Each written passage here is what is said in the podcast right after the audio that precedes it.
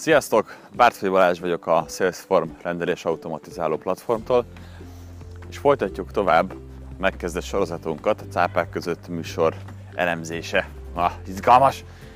Annyira jó példák vannak ebben a műsorban, és annyira tipikus vállalkozói helyzetek, miközben abban biztosak lehetünk, hogy ezek már a, a krém, az elit, a válogatottak, akik már túljutottak egy szűrőn, és bekerültek a műsorba. Tehát ők mondhatni a legjobbak abból sok-sok ember közül, akik jelentkeztek. Szóval ez a műsor arról szól, hogy mennek a vállalkozók, már működő vállalkozással vagy ötlettel, és megpróbálják meggyőzni a befektetőket, hogy miért olyan zseniális az ő vállalkozásuk. Ugye ezt kell tenned neked is, ahhoz, hogy vevőid legyenek, a vevőnek el kell magyarázni, el kell pitchelned azt, hogy te mivel foglalkozol, és ez hogyan oldja meg az ő problémáikat. A két folyamat szinte teljesen hasonló. Hogyan tudsz pénzt szerezni befektetőktől, illetve hogyan tudod meggyőzni az embereket arról, hogy vásároljanak tőled. A mai részben egy ö, hölgypáros volt, akinek volt egy elképesztően zseniális ötlete, és még egy jó célja is volt, egy küldetése. Ők segíteni szerettek volna a világon. És 75 millió forintot kértek a befektetőktől azért, hogy elkészítsenek egy applikációt.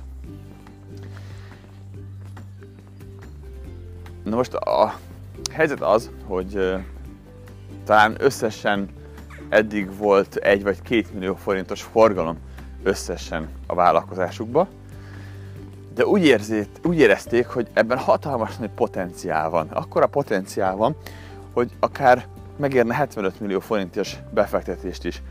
Nem emlékszem, hogy mennyi százalékot ajánlottak fel a cégben, de valami picikét, talán 10 százalékot. Ezzel gyakorlatilag azt mondták, hogy a cégük értéke 750 millió forintot ér. Miért? Mit találtak ki egyáltalán? Hát az ötlet nem új, nem is egyedi. Az ötlet az, ami nagyon-nagyon sok vállalkozó fejéből kipattant már az évek során, ez pedig az, hogy csináljunk egy gyűjtő oldalt. Mennyire jó lenne egy gyűjtő oldalt csinálni, nem? Rájöttem, hogy, hogy, hogy annyira nehéz találni vízvezetékszerelőt, mert éppen ezzel foglalkoztam. Milyen jó lenne egy oldal, ahol összegyűjtöm a vízvezetékszerelőket, és akkor az emberek ott tudnának rendelni vízvezetékszerelőt.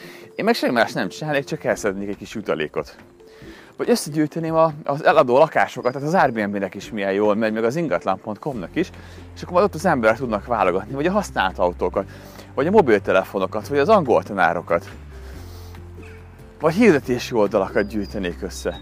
Teljesen mindegy, ez már sok embernek so, sokszor megfordult a fejébe. Aki elkezdett lakást építeni, vagy házat, vagy felújítani, az mindig, mindig eszébe jutott, hogy jaj, de jó lenne egy olyan weboldal, hogy gyűjti a szakikat, és lehetne rangsorolni őket. És akkor vannak olyanok, akik ebbe az ötletbe beleszeretnek, és rátesznek mindent. Mi a baj ezekkel a vállalkozásokkal? Hát a baj az, hogy elképesztően nehéz ilyen vállalkozást felépíteni.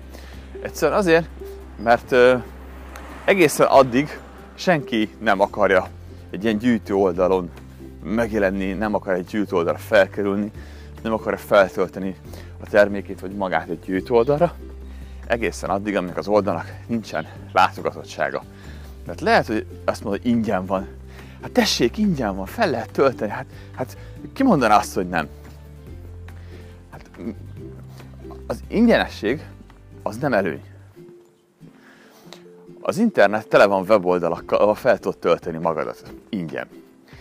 Tehát te indulj ki abból saját magadból. Tehát de volt már úgy, hogy felkeltél izgatottan, és azt mondja, hogy aj, de jó, van 3872 weboldalba feltöltöm magamat ingyen, hát akkor elkezdem magamat feltölteni.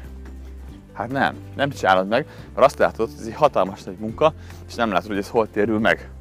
És nyilván nem is fog megtérülni neked, hogyha olyan oldalakra töltöd fel magad, amit a kutya se néz. Tehát olyan oldalakra szívesen feltöltöd magad, ahol ott vannak az emberek. Ugye emlékszel, hogy a Facebook oldalt azért hoztál létre, mert a Facebookon vannak az emberek. Nem azért, mert annyira élvezte ezt a dolgot, hanem mert azt mondták, hogy ott vannak az emberek, el kell végezni ezt a munkát, ingyen van, meg kell csinálni.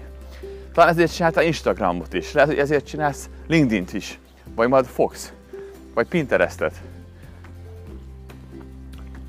Lehet, hogy ezért használod a Marketplace-t. Találkoztam múltkor egy hölgyel, akinek az üzleti modellje az, hogy minden terméküket feltöltik a Marketplace-re. És dübörög a biznisz. Elképesztően dübörög a biznisz. Nem hirdetnek a Google-ben, nem hirdetnek a Facebookon, nem webáruházuk van, hanem a termékeket feltöltik a Facebook Marketplace-re. Jó, um, kitalálták ezt az ötletet, amiben nincsen semmi újdonság. Kitalálták azt, hogy, hogy minden tranzakcióért kérnek 5% jutalékot. Hát ez semmi. 5%. Hát ott van a, a fiverr.com. Oda feltöltöd, hogy milyen munkákat vállalsz el 5 dollárért vagy 20 dollárért, és az oldal ráteszi az 5% hasznát. Így működik a booking.com, akarsz szállást foglalni, neked az álmaid szállását lefoglalod, a booking.com meg ráteszi a 20%-os hasznát. Így működik az Airbnb, és még egy csomó másik oldal. Szóval az üzleti modell életképes és jó. Látszik, hogy külföldi példákból mennyi, mennyi sikeres sztor történet van. Csak az nem látszik, hogy hányan próbáltak ilyet építeni, és mennyi lett sikeres. Mert hogyha azt lát, ezt néznénk meg, akkor azt látnánk, hogy hullahegyek vannak, hullahegyek. Rengeteg sok befutcsolt és becsődött dolog van. És ez a két hölgy 75 milliót applikáció fejlesztésre akart elkérni. Minden pénzt beleölnének egy termék kifejlesztésébe. Miközben teljesen nyilvánvalóan látszik, hogy önmagában a termék nem jó semmire. A termék nem adja el önmagát. Attól, hogy van neked egy ilyen szuper oldalad, egy szuper koncepciód, hát nem mész vele sokra. Jól tudom, mindenkinek kéne vízvezetékszerelő. Jól tudom, mindenkinek kéne angol tanár. Jól tudom, mindenkinek kéne masször. De biztos ez? És biztos, hogy a te oldalon keresztül akarják megtalálni? Hát a Google kereső erre jött létre. Fölmegyek egy Facebookra, megnézek egy csoportot, csupa, csupa olyan kérdés, hogy jaj, tudtok ajánlani masszört? Jaj, tudtok ajánlani vezetékszerelőt? Ugyanez. Máshogy. Szóval nem olyan egyértelmű ez a dolog, amit, amit kitaláltak a hölgyek, hogy ez annyira kell az embereknek. Ráadásul ők egy adománygyűjtő oldalt találtak ki. Egy olyan oldalt, ahol én akarok magamnak gyűjteni, tanulásra, utazásra, bármire, felteszem, az emberek meg tudnak adakozni, és ők minden adomány után elveszik az 5%-ot. És meg voltak rá győződve, hogy ez egy jó modell. A probléma ott kezdődik, hogy nem is gondolkoztak el azon, hogy mi van akkor, hogyha ö, valaki nem valódi problémával gyűjt adományokat hanem csak bekamuzom, hogy jaj, de, de rossz nekem, beteg a lányom, és stb. stb. Adjatok pénzt. És közben pedig a jacuzziban iszogatja a pesgőit. Ezzel nem is akarnak foglalkozni. El is mondták, hogy hát de láttak külföldi oldalakat, amik pont így működnek, ott se ellenőriznek semmit, hát akkor ők sem akarnak semmit se ellenőrizni. De ha már így nézem a történetet, akkor már is nem olyan kerek. Akkor már úgy jön le, hogy valamit kitaláltak, amiből pénzt akarnak csinálni vannak a fájdalmas történetek, hogy megérinti az embereket, amiért pénzt adnak, és ők annak leszedik az adóját, az 5%-ot. Miközben meg vannak győződve róla, hogy ez egy nemes dolog. Hogy ők összekötik az adakozókat azokra, akiknek szükségük van a pénzre, és nincsenek, nincsenek alapítványok közbeiktatva. De hát nem ezt csinálja a Facebook is, az adománygyűjtő kampányaival? Azok mennyire népszerűek? Mindenki indít egyet a születésnapjára, aztán szinte senki nem éri el soha a célját. Szóval, mi mindent tudunk megtanulni ebből a történetből? Hát meg tudjuk tanulni az alapvető igazságot, hogy önmagában a termék kevés. Nem a termék a lényeg. Hogyha van egy terméked, akkor van egy cuccod. Nagyon sok mindenkinek nagyon sokféle cucca van. Hiába költesz nagyon sok pénzt egy cuccra, az nem garantálja a sikert. Hogyha ennyi lenne, akkor a gazdag emberek nagyon könnyen lehetnek még gazdagabbak.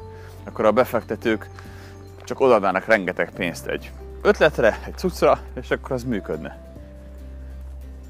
A cuccod akkor fog működni, hogyha arra van piaci igény. A piaci igényt pedig úgy tudod felmérni, hogy csinálsz elővásárlási kampányokat, csinálsz felméréseket, és megtudod, hogy az embereknek ez a probléma, amit te megoldasz, az mennyire fájó. Mert lehet, hogy valóban probléma az, hogy nem tudok közvetlenül adományozni, de biztos, hogy ez egy annyira fájó probléma, ami miatt a te ötletednek van helye a piacon? Az is egy jó dolog, hogy megpróbálnak modellezni egy külföldi működő megoldást. De meg kellene nézni azt, hogy ez a külföldi működő megoldás mitől működik. Meg hogy mennyi ilyen van. Mert igen, az Airbnb sikeres, de próbáld meg leutánozni. Tényleg csak annyi, hogy csinálsz egy olyan felületet, mint az Airbnb, a fel tudok tölteni egy lakást. Ennyi lenne a titok? Ilyen egyszerű másolni? Ugye az ingatlan.com-nál csak kellene 20 millió forint és meg tudnád csinálni ugyanazt az oldalt? Vagy a használt autót? Hozzád vágna valaki 20 milliót megcsinálni, és akkor már is gazdag lennél? Lenne valakinek 20 millió forintja ezt megcsinálni, akkor milliárdokat kereshetne? Nem ilyen egyszerű, ez biztos. Nagyon jó a modellezés, csak tudnod kell, hogy hogyan kell csinálni. A modellezésnek nem az a lényeg, hogy te, te, találunk egy olyan oldalt, ami tetszik nekünk, és ezt lemásoljuk, hanem a modellezésnek az a lényege, hogy megnézzük, hogy az az oldal, azzal az ajánlattal, amit tesz, életképes-e a piacon. Onnan tudjuk, hogy egy adott oldal, vagy adott ajánlattal életképes-e a piacon, hogy ezt az oldalt hirdetik. Ha Facebookon találok hirdetéseket, ami az oldalra mutat, akkor már megvan az első komoly szűrő. Addig nincsen komoly vállalkozásod, amíg nem tudod nyereségesen hirdetni. Ha találsz egy oldalt, amit nyerességgel hirdetnek, akkor azt lehet mondani, hogy ez egy működő koncepció. Egy nagyon fontos kritérium, hogy nyereségesen lehessen hirdetni. A legtöbb startup az nem is hirdetésekkel növekszik, hanem a growth hacking módszertanát használják. Mindenféle megoldással, a munkájukkal, meg együttműködésekkel szereznek ügyfeleket. Egyszerűen azért, mert a legtöbb startup modell az úgy néz ki, hogy majd egyszer termelünk pénzt. Nem tudjuk mikor, nem tudjuk, hogy hogyan, de majd egyszer termelünk pénzt. Ilyen volt a Google is. Volt egy nagyon jó termék, egy nagyon jó cucc, a kereső, és fogalmuk sem volt, hogy hogyan lesz ebből pénz. Nem volt rá működő modell. Aztán kitalálták, hogy ez lett az AdWords hirdetés, vagy most már Google Ads. Ugye ez a Facebook egy közösségi oldal, ingyenes. Nem tudták, honnan lesz belőle pénz. Aztán megjelentek a hirdetések. Belátható, hogy egészen addig, amíg egy, egy közösségi oldal, vagy bármilyen startup vállalkozás nem tud pénzt termelni, addig csak viszi a pénzt. Addig csak be kell tudni árazni, hogy a piacon ez mennyit érhet, és ezt szerint adnak a befektetők pénzt. Na de mi alapján áraznak a befektetők, hogyha nem a, az ötlet alapján? Van egy ötletem, megcsinálom a Facebook 2-t, hát ez mennyire zseniális ötlet, tessék, itt van 70 millió, csináld meg. Nem így áraznak a befektetők. Az, á, az árazás az úgy néz ki, hogy mennyi felhasználód van. Igen. A startupoknál a lényeg a felhasználó bázis. Ha nem is termel pénzt, mennyi felhasználót ér el? Mert annak viszont értéke van. Az Instagramot nem azért vette meg a Facebook, mert a Facebook nem tudta volna lefejleszteni ugyanazt a kép megosztó oldalt. Azért vette meg, mert ott volt egy sok milliós felhasználói bázis, akik rendszeresen visszajártak és használták az oldalt. Ez a titok.